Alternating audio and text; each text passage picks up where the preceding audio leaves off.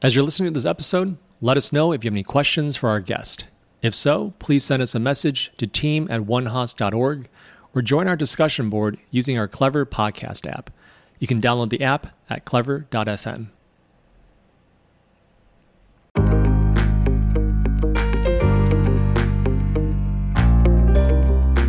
Welcome to the Haas Podcast.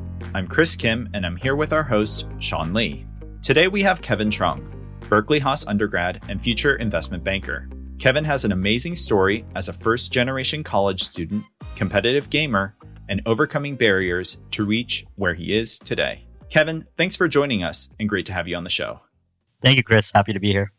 I'd love to just hear about where did you grow up and, and what was that experience like? Yeah, sure thing. So I grew up in the city of Stockton, California. Um, it's a city in Northern California, Central Valley area, about 40 minutes south of Sacramento, about an hour and a half east of here in Berkeley. Honestly, like sometimes I think I, I, take the, the city for granted. It's easy to feel like there's like nothing to do or the city is boring when you first living in it, but definitely an interesting city. A fun fact I always like to tell people is we were the first city to go bankrupt in 2008. So yeah, that always gets a chuckle out of people. But I think like since then, the city's been doing a lot. I actually interned for my mayor's office this summer after my freshman year. So got to learn a lot more about the city or the city that I knew before. It's a pretty nice city. For what it is, it's a pretty nice city. I had a you know relatively good experience growing up. You know, elementary and middle school were fine, and I was able to go to one of the better high schools in the area, Middle College High School, where it was actually located on our local community college campus, San Joaquin Delta College. So I got to take community college classes as well as my normal high school classes. Oh wow! And I actually graduated with two associate degrees along with my high school diploma. Holy moly, that's that's amazing. Thank you.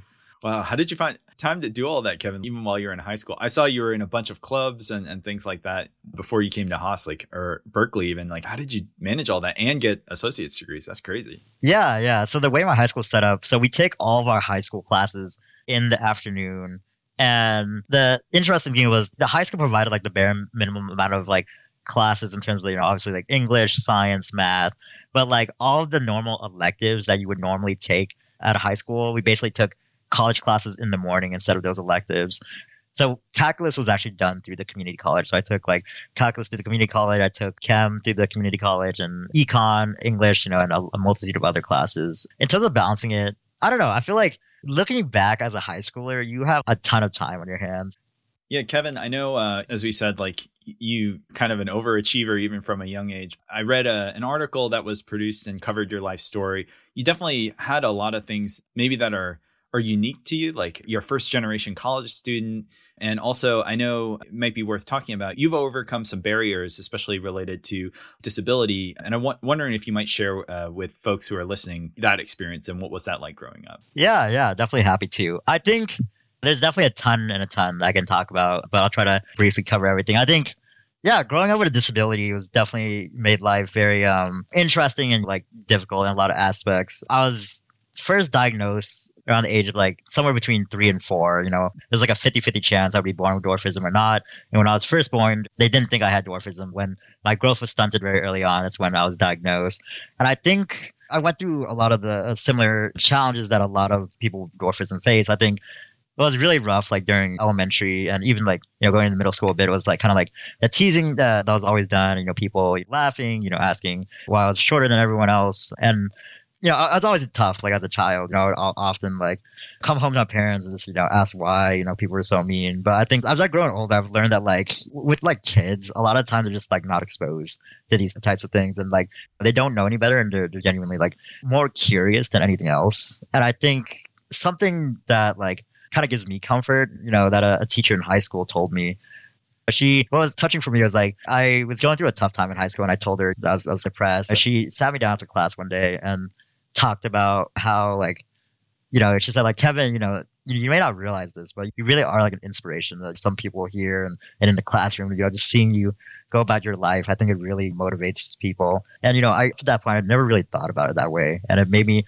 like a good thing for her to like cheer me up and and you know say that meant a lot. And I guess kind of like jumping ahead in my internship this past summer, one of the associates that I worked with said the same thing on the last day of my internship before I left, I was thinking about it when he was like, Kevin, I just want to say you really are an inspiration. When we were taking into account your return offer, we didn't talk about your disability at all. You know, we just judge you based on your work. And it's really inspiring seeing someone from you, you know, doing this job and being out here. Not that, you know, I go out of my way to quote unquote try to be an inspiration, Yeah. but I think it's definitely very touching to hear that from people. No, that that's awesome.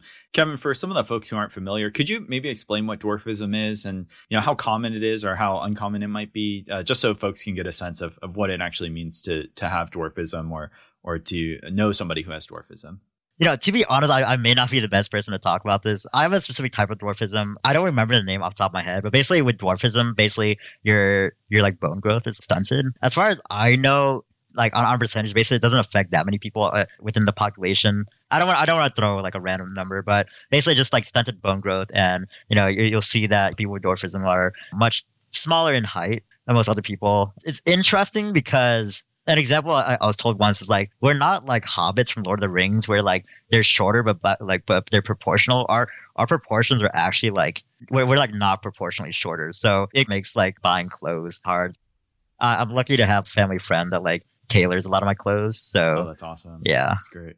Could you share maybe some of the things that maybe other people take for granted in terms of things that could be um, difficult or are part of a daily life that you kind of think about, not necessarily because you have a disability, but just things that make you more cognizant because of your experience and, and maybe how other people might be experiencing? Yeah, I kind of like dislocated my knee in middle school. So I had surgery before starting high school. And then basically after that, I haven't been able to like walk.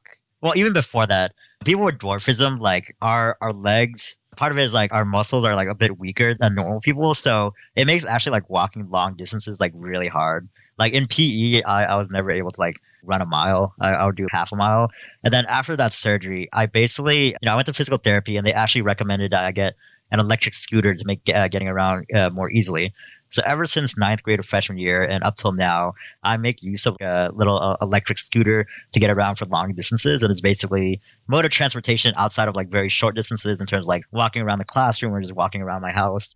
We talked a little bit about dwarfism right now. There is so much more to you, uh, Kevin, than that. You ended up at Cal. Was that always part of your dream, or how did you end up at Cal and, and be on campus here at Berkeley? Yeah, good question. Good question. You know, when I was applying to college, obviously being from California, you know, everyone knows UC Berkeley, everyone knows the UC system. So like within California and the UC system, you know, definitely Cal was up there in terms of one of my top choices. But as I was actually deciding what colleges to apply to, I actually wanted to leave California and go to a school on the East Coast just because I had been in California my whole life.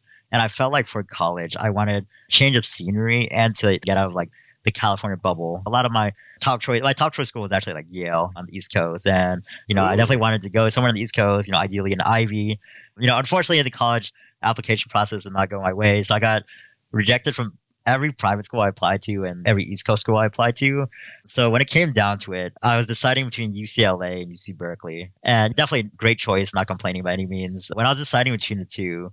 I was actually pretty leaning towards UCLA. I went down. It's a beautiful campus. yeah, I went down for four day, three night like admit program and got to you know meet a lot of people, experience the culture of the campus, and I really liked it. But when it came time to decide, I think for me, you know, I'm very like ambitious and also like academically like driven person, and when looking at kind of like the academic programs of both schools, UCLA doesn't really have an undergrad business program. They have a business econ, Mhm. and I just knew like Haas and our business school was is you know much better than UCLA. And even if I were to not get into Haas at Berkeley, our econ program is, is also that much better. So I kind of took that like academic perspective and ended up choosing Berkeley for those reasons.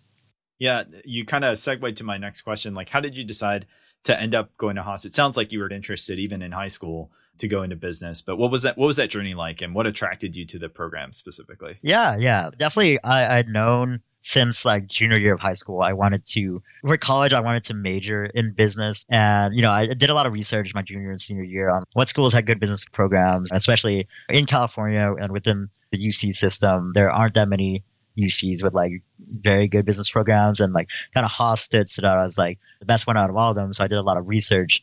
And I guess like what attracted me to Haas is well, the practical nature of what you learn. I if I hadn't done Haas, I would have done econ, but I don't mm. think I would have enjoyed econ as much because mm. it's a bit too theoretical for my taste. And like, I just feel like I want my education to be applicable to to whatever I do, in, you know, in the future. And I think like what I've learned at Haas has been pretty useful to like my future job and career path. Um, and along with that, you know, Haas is, you know, I got to experience firsthand beginning my freshman year. The, the Haas community is like very collaborative and there's a lot of people in Haas and in UC Berkeley in general, like doing very, you know, awesome things. Everyone here is very motivated and ambitious to pursue, you know, whatever they, they want to do. And I think being surrounded by community like that, of like like-minded individuals who are ambitious and will push you to be the best version of yourself was, was very mm-hmm. attractive to me.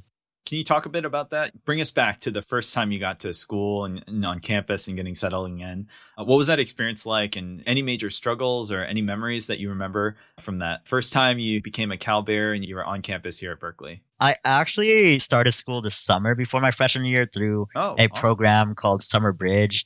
It kind of like allowed you to live on campus and take some classes to ease you in with the transition to college. So that summer I took a math class as well as an English class. And I think the summer program, I, I didn't necessarily do that well in my classes, but I think the summer program really showed like what Berkeley classes were like. So what, once I went into the fall, I had an idea of like how you know, because UC Berkeley is a pretty difficult school. You know, classes are pretty rigorous. So I kind of, you know, even though the summer wasn't the best for me academically, it gave me a very good, real taste of what college classes are actually like, and I think it helped prepare me for the fall as well as like you know I got to meet a lot of cool people, got to you know live in the dorms for the first time, get you know acclimated to that. So the summer was fun.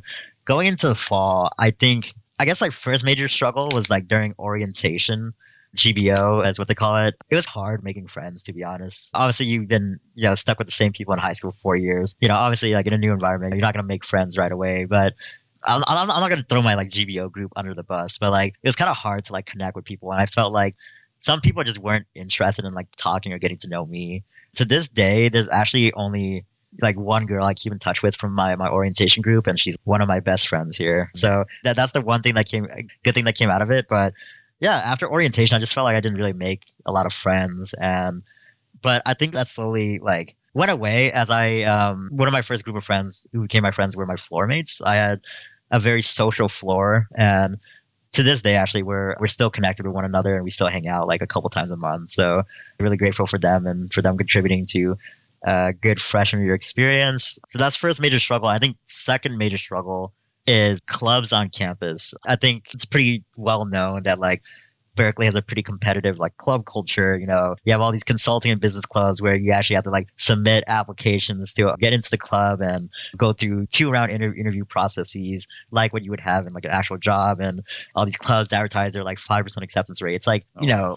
it's actually like pretty insane when I talk about it to my friends at other schools who are, are where it's like less competitive. First semester, you know, I was interested in applying to a lot of these clubs. I must have applied to like 10, somewhere between 10 to 15 clubs and I got rejected from like most of these clubs. And I had only gotten into one business club, which is Capital Investments at Berkeley. It's one of our investment clubs on campus.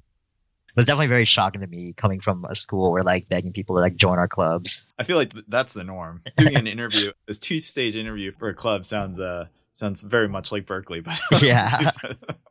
but that's crazy. Kevin, for, for folks who maybe aren't familiar with like clubs, like consulting clubs or finance clubs, as you're talking about, can you explain what that looks like a little bit at, at Berkeley and specifically around Haas? And what's the student experience like as you're trying to figure out if you should join a club or not? Yeah, for sure. I'll, I'll try to do my best to give a very holistic and unbiased view of Berkeley and the club culture here. But I, I will say a lot of this is my own experience and other people may have experienced, have, have different experiences when applying to these clubs. But basically, like, yeah, clubs are pretty competitive here just because at least when compared to like high school, the clubs here, you know, you're doing like actual work and it's also a lot about networking, you know, a lot of these clubs tout their alumni that have gone to like, I don't know, like Goldman Sachs, Amazon, all these prestigious companies. And, you know, obviously it's really, really competitive because they, you know, unfortunately they just don't have enough space to accept everyone. I guess like the two main types of like business clubs specifically are like consulting clubs and finance slash investing clubs.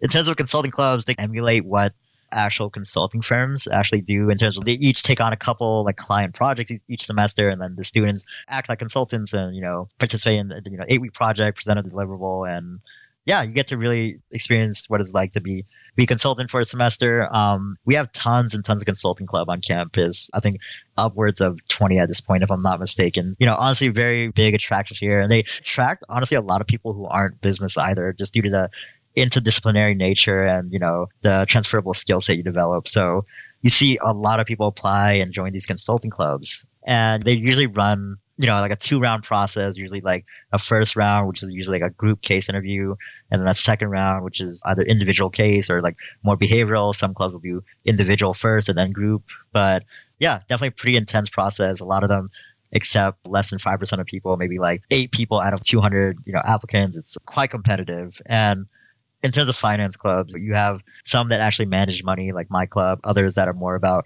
professional development and networking. Um, and similarly, competitive process there, except now instead of like case interviews, we're doing stock pitches and asking more about more like finance related questions. And I think like a lot of people, and especially those outside of the business community, would consider like the club culture pretty toxic, especially with a lot of. What, why is that?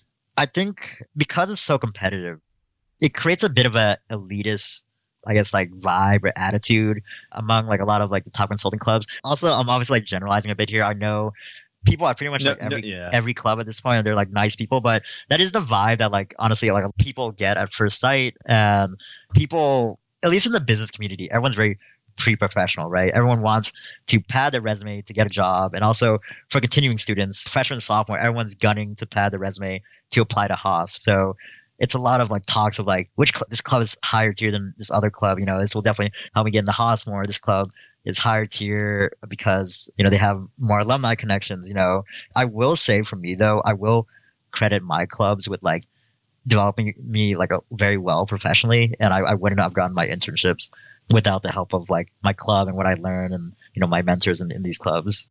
That's awesome. It's great to hear, Kevin. I know these other clubs who didn't accept you, it's definitely their loss, but it was, uh, you know, someone's game gain as well. Could you talk a bit about uh, your experience in capital investments at Berkeley and maybe share a bit about the club and what your experience was like in the club and how that helped you? Yeah, yeah, definitely, definitely. Getting into the club was very I honestly did not expect to get into the club at all. I thought I had a pretty terrible interview because like I actually came in with like very little finance experience. I somehow got the market a market sizing question. I somehow got through that, and then they asked me like what a financial multiple was, and I didn't know exactly what that was. So definitely did not have a perfect interview by any means, but I was interviewed by the president and a guy who had become my mentor in the club at that time. And I think, you know, he later on told me that, you know, despite my lack of finance experience, they really took my background into account. You know, they knew, you know, I was first generation, did not have any family that worked in business or finance before. Despite not knowing that much, they were impressed by how much I knew and they could tell that I was like hardworking and it, w- it would contribute positively to the club. I'm really grateful for them taking a chance on me because like honestly like a lot of other clubs didn't just because I obviously came in not prepared, right? Because this is my first time experiencing it. So going into club, you know, we have a very like well developed like financial like education curriculum where you'll learn the basics of how to evaluate a company investment ideation, how to do financial modeling, the basics of accounting, and really like it, it was going through this program and then after that going through that program your first semester you know you put in a on a like portfolio team where you actually get to pitch to the club. You know we manage you know about somewhere between fifteen and twenty thousand dollars now and we do pitches and actually invest in our our members' pitches, and it's through these experiences that really help me kind of like hone down on like my technical like finance skill set because you don't really you don't take business or finance courses until you get into Haas really. A lot of students like we're recruiting before we really get into Haas and especially mm-hmm. for banking when it's so accelerated. So if I hadn't gotten into this club, I would have had to learn all of this on my own time and that would have been like much more difficult. But because I went through this, you know, program that the club provides and, you know, I'm surrounded by people who have had internships, who know about all these things, like it really helped. Because of that, I'm really grateful for this club taking a chance on me. And I do my best to like give back and pass on what I know and help out a lot of the younger members. Since joining the club, I've held the positions of portfolio manager, VP education, and now VP of fundamental strategies. Kevin, would you share a bit about what that experience was like uh, on top of, if I understand correctly, you did a lot of other stuff your freshman year at Haas. You know, one of the things that stood out is, if I'm understanding correct, you were a competitive gamer when you came to Haas? Yeah, yeah, yeah. So my freshman year, outside of capital investments at Berkeley, I was in two other clubs. I was part of a a volunteering club called Matriculate, where we advise low income, high achieving high school students through the college application process. And I was also a part of Cal Esports. In Cal Esports, I was a Division two player for our Hearthstone team. If you're not familiar with Hearthstone, it's a digital uh, collectible card game by Activision Blizzard. Um, and, you know, it's about honestly quite old at this point, but we, you know, it's still a lot of tournaments going on and we still field the team for that. But, you know, honestly, it was quite an interesting experience. I gamed a lot in high school and I would say to this day, it's still like my main hobby when I just want to relax and have fun. You know, I saw the opportunity, like I knew we had a pretty developed esport program and like I thought, why not you know, apply and try out for the team. So I tried out. Unfortunately, it was not good enough to make our varsity team, but you know, I got the the D2 position and played for the entire year. Unfortunately, never really placed that highly, but it honestly was like pretty fun to participate in and get that excuse to like game, you know, a couple hours a week. And, you know, we have an esports center here on campus actually up in the foothill dorm. So it was nice getting to go there every week, you know, get to sit down and play on the, the, like, the very nice gaming computers. Nice. Very cool. And then for Matriculate, would you share a bit about what that experience was like and what you did there? Yeah, yeah. So Matriculate provides uh, free, you know, college advising and mentorship to low income, high achieving high school students all across the nation. There's actually like multiple Matriculate chapters across different college campuses because it employs, you know, college students as volunteers. So I acted as an advising fellow to three students and you basically met with them weekly, you know, and helped them with deciding their college list, making a testing plan, helping them write their essays, helping them apply to scholarships. It's like really walking them through the entire process because most of these students are like first generation like me and you know don't really have any idea how to walk through the process and for me, it's just I I just love giving back and helping people, and especially those from similar background as me. You know, I think the uh, the organization was a, a, perfect fit, and I'm still actively involved. I'm doing my last. I'm advising my last what we call them high school fellow right now, and he actually recently just submitted applications to MIT and U Chicago. So holy moly! Ho- hopefully, yeah, we get good news in December. Fingers crossed. Yeah. That's great to hear. I mean, I was looking at your your story that was printed in, in the news article, and one of the things you talked about was getting an internship in investment banking. And from my understanding, you were after having been in the club and gotten all this training, you're really kind of honing in to try to get an investment banking internship. Can you talk about that experience and, and what was that like going from a student and now like duking it out to get one of those uh, coveted spots? I think coming into college, one of my biggest fears actually was like getting a job after graduation. Like I know it's mm. super early to be thinking about, but like I think coming with a disability, right? I was just really scared that during the job application process that I'd be like discriminated against. So I knew I had to do everything possible to really show that I was the best candidate for the job and be like the most prepared and the most hardworking person out there. I was lucky to know early on that I wanted to do finance. I took like a student led class on investment banking my first semester. And then my spring semester, I actually applied to, you know, a lot of banks hold like these exploratory slash diversity programs where mm. they would actually fly out like diverse candidates to their offices and show them around and really show what the bank is like, the culture, and give an overview of the industry. So I was lucky enough to get invited and flown out by Goldman Sachs, Bank of America, and Credit Suisse uh, my freshman spring to their offices and really got a good view of, of their culture and the industry. So going into my sophomore year, I knew I wanted to apply to one of these sophomore programs that these banks had because it's really hard to get a sophomore internship. Usually they they're only seeking diverse candidates, which luckily I fit the bucket. But I didn't even get an interview at any of them until uh, except for Credit Suisse, and luckily you know did well in the first round, and then you know the second round was a, a super day. So actually. I was one of the last super days to happen in person before like COVID hit in fall 2019. Did the super day. I didn't. I actually didn't think it went that well, but you know, ended up with the offer and super happy after that. And then did the sophomore year internship. Really, I really had a good experience. So I decided to come back for my junior summer, and luckily now I'm going back full time um, in New York, which is really, pretty exciting. Yeah. Usually we don't we don't send that many alumni to New York, so um, super excited for that. But yeah, I mean, I, I think that was a overview of like my recruiting process. No, that's awesome.